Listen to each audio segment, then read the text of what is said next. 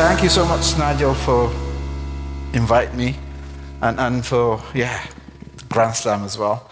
It was, it was fun, honestly. I, uh, three years before that, I had a dream. Not like my lucid dream, but I literally dream, you know, and, and I seen a man in my dream and, and I heard a voice saying to me, Do you know this person? And I was like, No. And, and he said, This is Jesus. So, a night before that, I've seen another man in my dream. And, and a voice was telling me two messages to that man. And I, and I never knew the man, never seen him before. Woke up in the morning, first person I met, it was that man. And it was, uh, you know, on holiday, we went to see my in laws in Malawi, and, and the man was there. So he wanted to shake my hand, and I didn't. I was terrified. I was like really shocked. Didn't know what to do. So I just walked off. And, and a few minutes later, my wife, she came and she was like, Why are you being rude to somebody you don't even know? And I said, No, I know him. I've seen him all night long. and, and that was really, you know, hard. Through that day, I couldn't even rest. I couldn't even sit down. I, I just asked my wife and my mother in law if I could see him and where does he live. And she said, Well, they actually just came from, from America. He's an American minister. He's coming here to do some church work. And, and you know, he's in a hotel. And most probably they're going to be sleeping now. So I said, Well, okay then. Phone them. Even they're sleeping. I just want to talk to him. So I did uh, go there in the evening, spoken to him, and I gave him that message I heard from God. And, and, and the man was crying. Me and him, imagine, two grown men in a restaurant crying in a table. Like, it was a nice, you know, sight, to be honest. But yeah, we cried. And, and uh, the following night, as I said to you, I've seen Jesus in a dream, and I've seen, I've seen him, and the same voice was saying that this is, this is Jesus. And, uh, and the only reason I believed it, because what happened the night before, you know, seeing that man in, in a real life after seeing him in a dream, and I'm seeing the effect on him through that few words I just told him. I'm not sure if you're hearing God now. I'm sure He is speaking to you. There's a difference between hearing Him and speaking. He always speaks, He always talks to us. Do we hear Him? Do we give ourselves a chance to hear what God says? And, and we only can verify that by action. If we hear God say something, does it stay in line with His will? for us. We need to test it. We can't just hear God and not do anything about it. So my, my I think this is for all of us here. Practice hearing God and, and, and obey his command in whatever he says to you. So yeah, my name is Hani. I, uh, I know Nigel for a very long time. He baptized me. He took me to Macedonia. And, and I went as well to India with Gary, Gary Smith, Becky's dad. And, and, and yeah, so God is good. Through that time, I, I came from a Muslim background, and it was very difficult for me to become a Christian. My grandfather is an imam. We have a mosque in our own house in Sudan. And, and to leave all that it was hard. I, I wasn't, you know, uh, I wasn't comfortable to do it. I was scared, terrified. I thought something going to happen to me, something bad. It might really happen to me. And uh, I've asked God, you know, the God that was confused at that time, who is He? Is He Jesus? Is He the one Muhammad says, who, who, who's God? And a verse came to me, and just exactly after that one, even though through the valley of shadow of death. I will feel no evil. Sometimes we get terrified, we get scared of following God because of pressure from friends, from family, and even from things that we love. We love a lot of stuff, and sometimes they're in God will, sometimes they not. And, and which way do we go? Are we secure in let go stuff? Or we're not?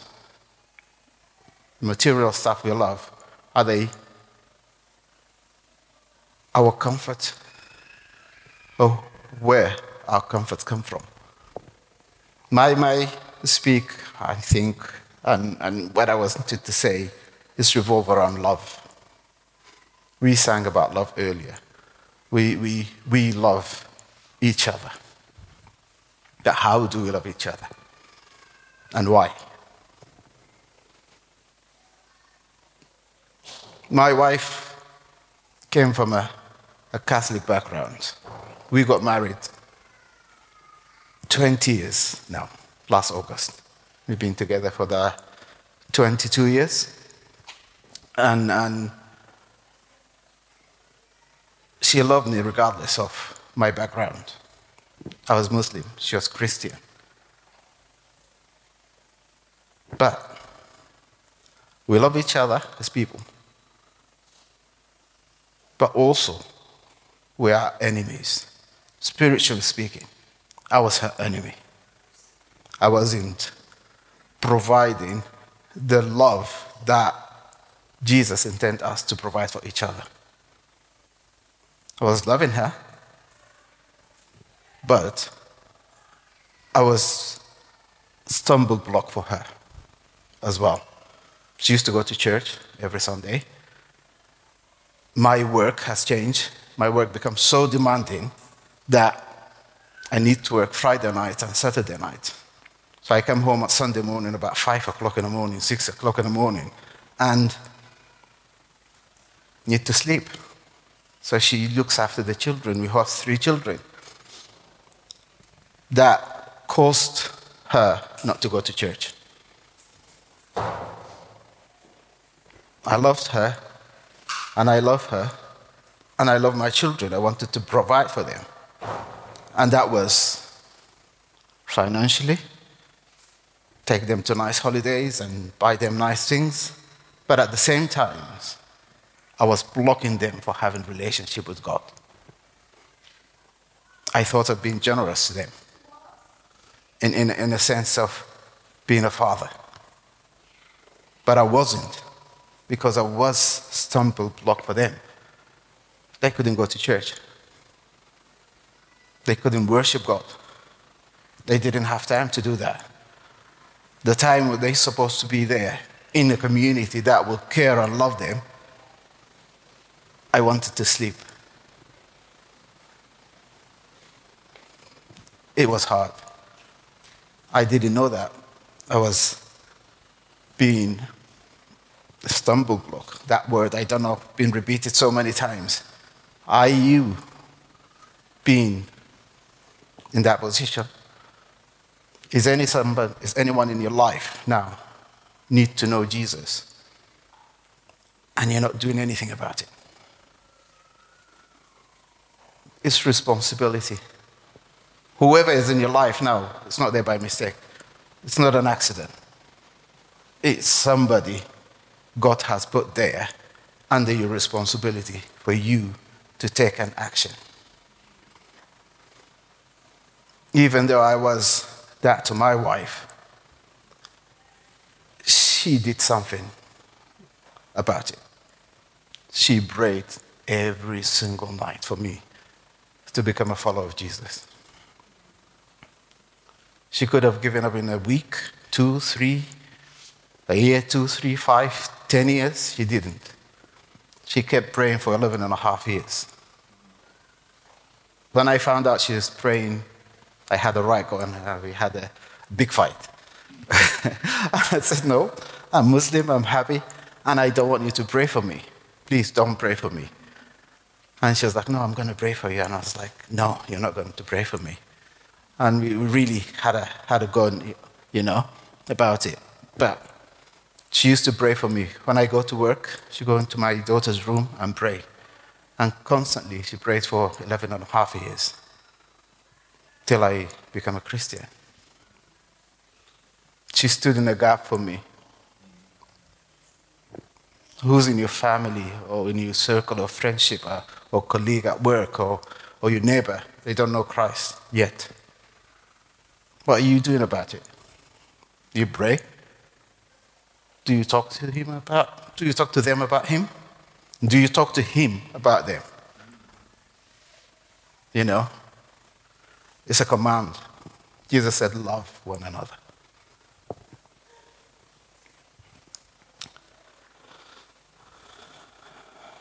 Paul talked about love in so many areas. Uh, show next slide, please.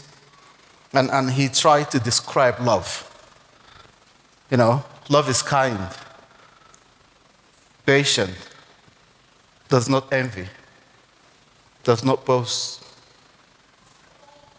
it's not proud, not self seeking. There's so many things about love. I think is more than that list, love. Way more than that list. Why? Why? Why did he say all that? You know? It, your church here is a very generous church. I know that. Pastor Nigel who was talking about Pakistan. A few months ago, you guys generously gave 2,000 pounds for Sudan appeal something I started through Elim. And, and, and I can tell you stories about it. The 2,000 pound gone a long way. The situation in Sudan is really horrible at the moment. There's a civil war being ongoing since April. That 2,000 pound provided food for over 400 families, Christian families. Basic food. That money we used for children with trauma from the war through an organization, a friend of mine, he's an artist, he lead that organization. We did therapy through music and drama for children. In two days, we have over 1,500 children in that tent. This is your generosity, your kindness. And this is Love is kind. You've been so kind to us, and, and I, I thank you for that. I can't thank you enough, to be honest. You, you touch thousands of people. 400 family in Sudan, the average family is about five people. That's 2,000 people in one town. 1,500 children in another town. 3,500 people. Plus the stuff around that, plus the people who heard what's going on. With 2,000 pound touch, 1,000 multiplied. And that's what love does. Love never stay one. It multiplies. It, it, it brings new things. It, it radiates into, into people, hearts and people they wanted to be part of it when they see it. You know, I, I tell you a little story. My, my family, all of them are still Muslims. Not my, my wife is Christian and kids are Christian, but they're the immediate family. I grew up in a house with my cousins. I didn't have sibling at the time. And my cousins, four girls, they're my sisters. My two other cousin male ones, they were older than us and they were away at university at the time.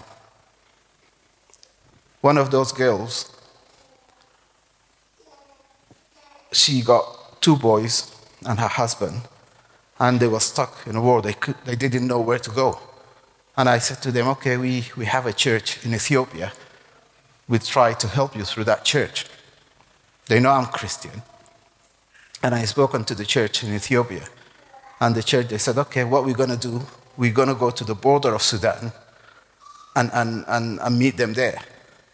What the church did, actually, they walked into Sudan They drove into Sudan and they put them in a car. And, and, and through immigration, they did everything for them. They didn't have to queue up or anything. And, and they put them in a plane and landed in Addis Ababa, the capital of Ethiopia. And the first things my cousin said to me, I want my son to marry from those people. They, they kind people, they generous, they loving people. They made sure they put them in a house when they arrived under the border, and they fed them, and they gave them whatever they need. They took them VIP treatment, literally. You know, they didn't have to queue up for anything. They were sitting in their car, a passport being taken to immigration, and stamped. They took them all the way to the steps, flight. Literally, they didn't have to go through immigration at the airport or at the border. And she was shocked. The amount of love she has received in those two days. It was huge. And, and her heart has shifted. And, and any mother here, she will know exactly what kind of wife she wants for her son. You know? And, and, and she wanted a Christian wife for him. And, and that's just come out of a kind, loving way of doing things. They didn't even have to preach the gospel to them. They showed them the gospel and what God meant and what Jesus instructed us to do. And this is the God we love, you know. And I'll show you this photo here. It's uh, equality and equity. It's different. I came to Christ nine and a half years ago, not knowing anything. My needs were different to, to Nigel's need, to Steve, to Nuri, to Josie, to so many people in this church to Dan, and you know, and but I've been treated according to my need. The church could be fair and treat everybody equally. But that's not good. God doesn't do that. He treats us and He comes to us according to our needs and into our level of understanding.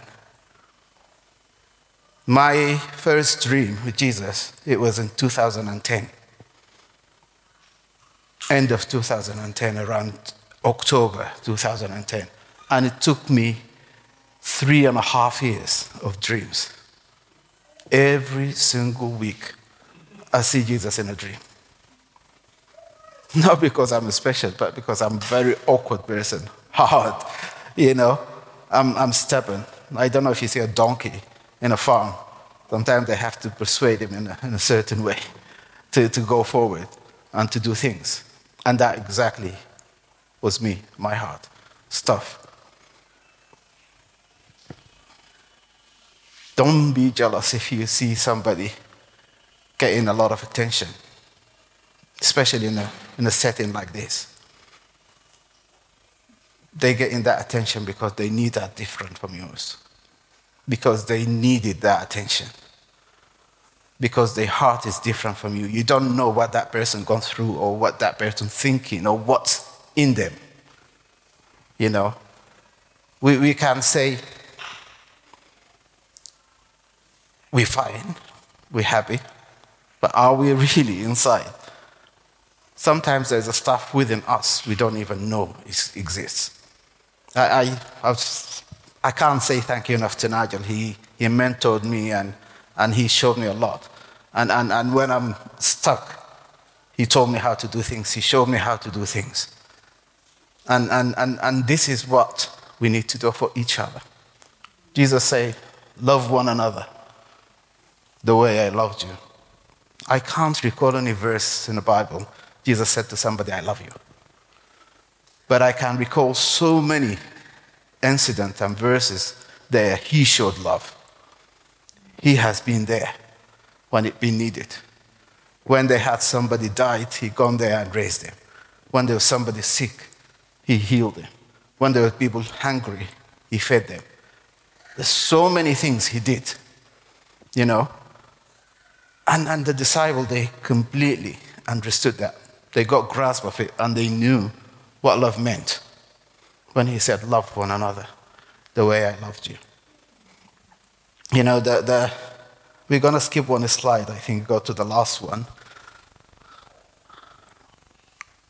Jesus, after resurrection, he came to Peter and, and he said to Peter, Do you love me? Peter was like, Yeah, I love you. You know? It was like, Yeah, feed my lamb.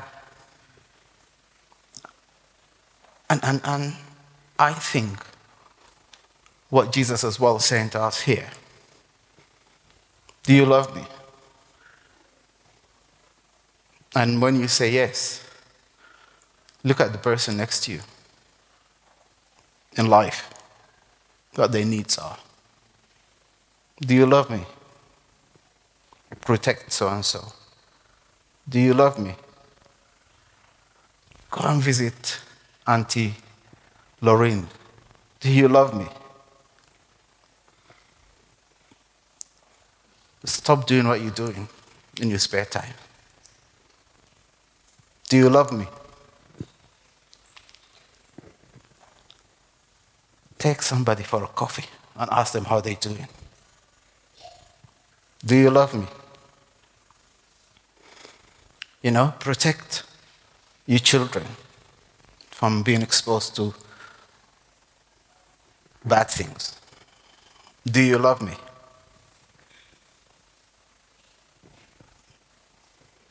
What do you think God will want from you to do? Ask yourself, what do you think God's saying to you now?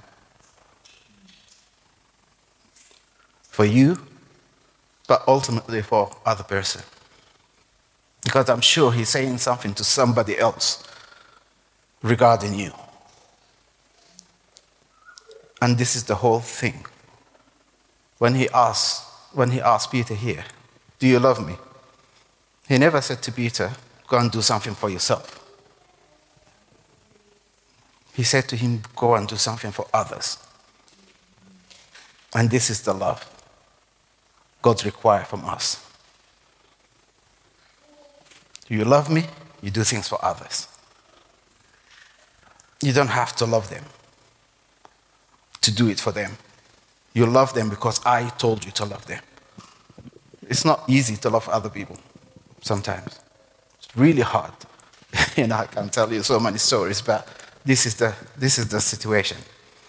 You love people because God has commanded us to love others, not because we chosen to love them. So, please take yourself out of the equation and, and, and, and don't be self centered. This is not for you. Your life is not for you, your life is for somebody else. And somebody else's life is for you. Live for others, don't live for yourself. Yeah. Let me pray. Father God, we thank you so much for your love. Thank you for the freedom, Father God, you have given us. Father, we pray for our brothers and sisters that they don't have the freedom to come and worship you and, and pray in a, in, a, in a group and in, in a collective manner like this, Father God. They, they pray underground and they, and they worship you underground. Father God, we pray for the church in Pakistan, in, in Morocco, in, uh, in Libya, in, in so many places, Father God. Places that people are hurting at the moment. We pray for the love to show up. You people love in generosity, in care, and above all, in protection, Father God. And Father, I pray for this church that you, you keep breaking the record, the numbers, and people they, they come in here because your love is showing. There, will, there wouldn't be walls here, it will be invisible walls. And people they can see the love coming through to the community, Father God. And exactly like what my cousin said, I want my son to marry from these people because they are caring and loving. Let it be the same way attracting people to this church. We want to be sitting next to these people because uh, they are loving and caring. In Jesus' name. Thank you. Amen. Thank you, Hani. Just as Hani was talking, it reminded me of you might have heard this phrase before where somebody said, Love is a verb. Love isn't just an emotion, it's a doing word. And uh, sometimes it's difficult to do love if you've never been loved. If you've never experienced that selfless love that Hani's talking about, it's very difficult to begin to live like that. And Hani lives like that because he's immensely aware of the love of God in his life. And all the things that we're not giving money to Pakistan so God might love us more. We're giving money to Pakistan because God's loved us in the first place. We're not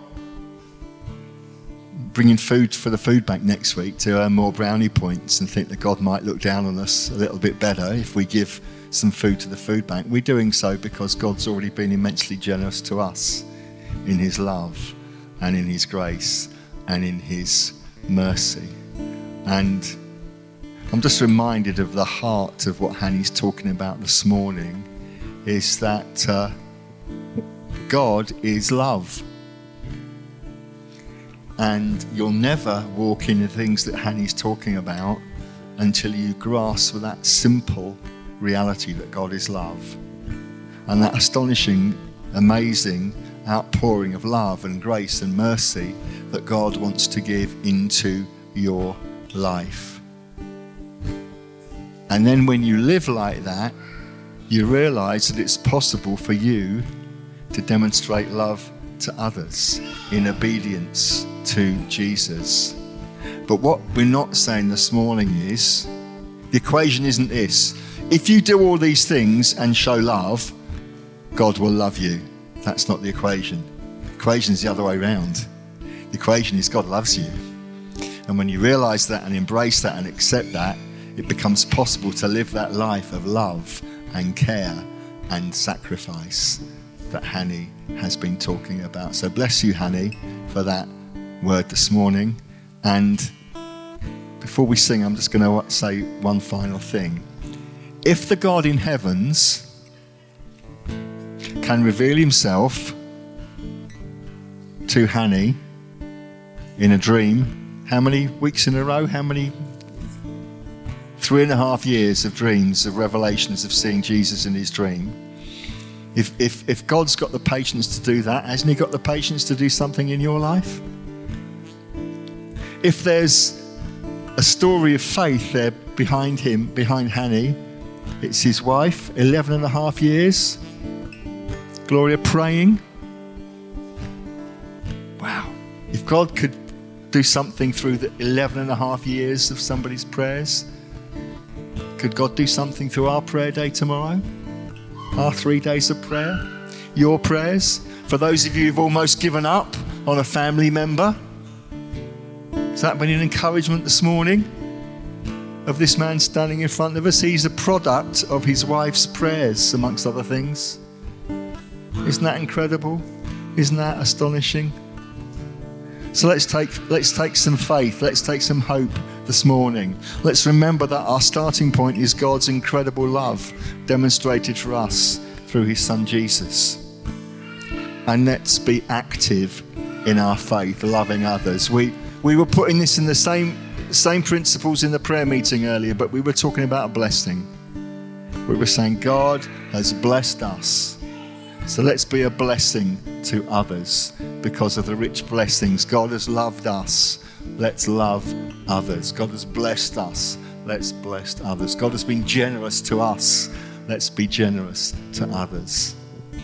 But all of that falls flat on its face without, without our anchor being the incredible, astonishing, sacrificial love that Jesus has shown us on the cross.